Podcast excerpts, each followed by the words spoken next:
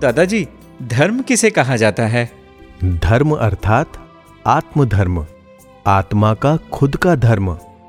पाप और पुण्य दोनों अहंकार के धर्म हैं। अहंकार हो, तब तक पाप और पुण्य होते हैं।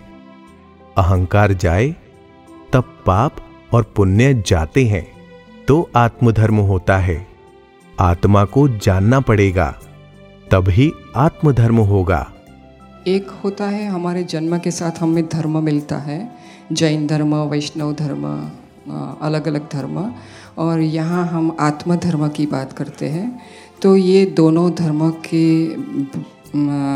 बीच में क्या डिफरेंस है? जैन धर्म, वैष्णव धर्म या व्यवहार धर्म, वो सब रिलेटिव धर्म कहा जाता है।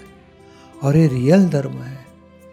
ये रिलेटिव धर्म डेवलप करते करते करते करते ऊपर आएगा और लास्ट में तो आत्म ज्ञान प्राप्त करेगा, तब खुद आत्म धर्म में आया बोला जाता है। आत्म धर्म में आएगा तो मोक्ष होगा। ये डेवलपमेंट के लिए सही है। वैष्णव धर्म, जैन धर्म, शिव धर्म, सब डेवलप करता है मनुष्य को। डेवलप होते होते ऊपर आता है। ये रिलेटिव है।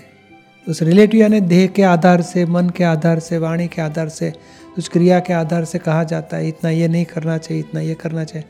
हमारे संप्रदाय में ऐसे मानते हैं, हम ये नहीं मानते, हम ये मानते कुछ मान्यता के आधार पे और खड़ा है, वो रिलेटिव धर्म कहा जाता है।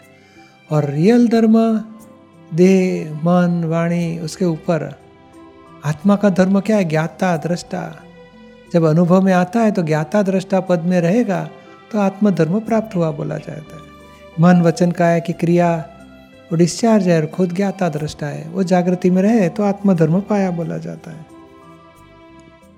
आत्मधर्म से मोक्ष होएगा। जो कृष्ण भगवान ने अर्जुन को आत्मधर्म दिया था, देह धर्म, मनोधर्म, वाणी के धर्म छुड़ाए और आत्मा का धर्म में स्थिर स्थिर किया उसको। और यदि मनुष्य जीवन में आत्मज्ञानी के पास से आत्मधर्म प्राप्त कर ले तो अंततः मोक्ष गति, परम पद प्राप्त कर सकते हो।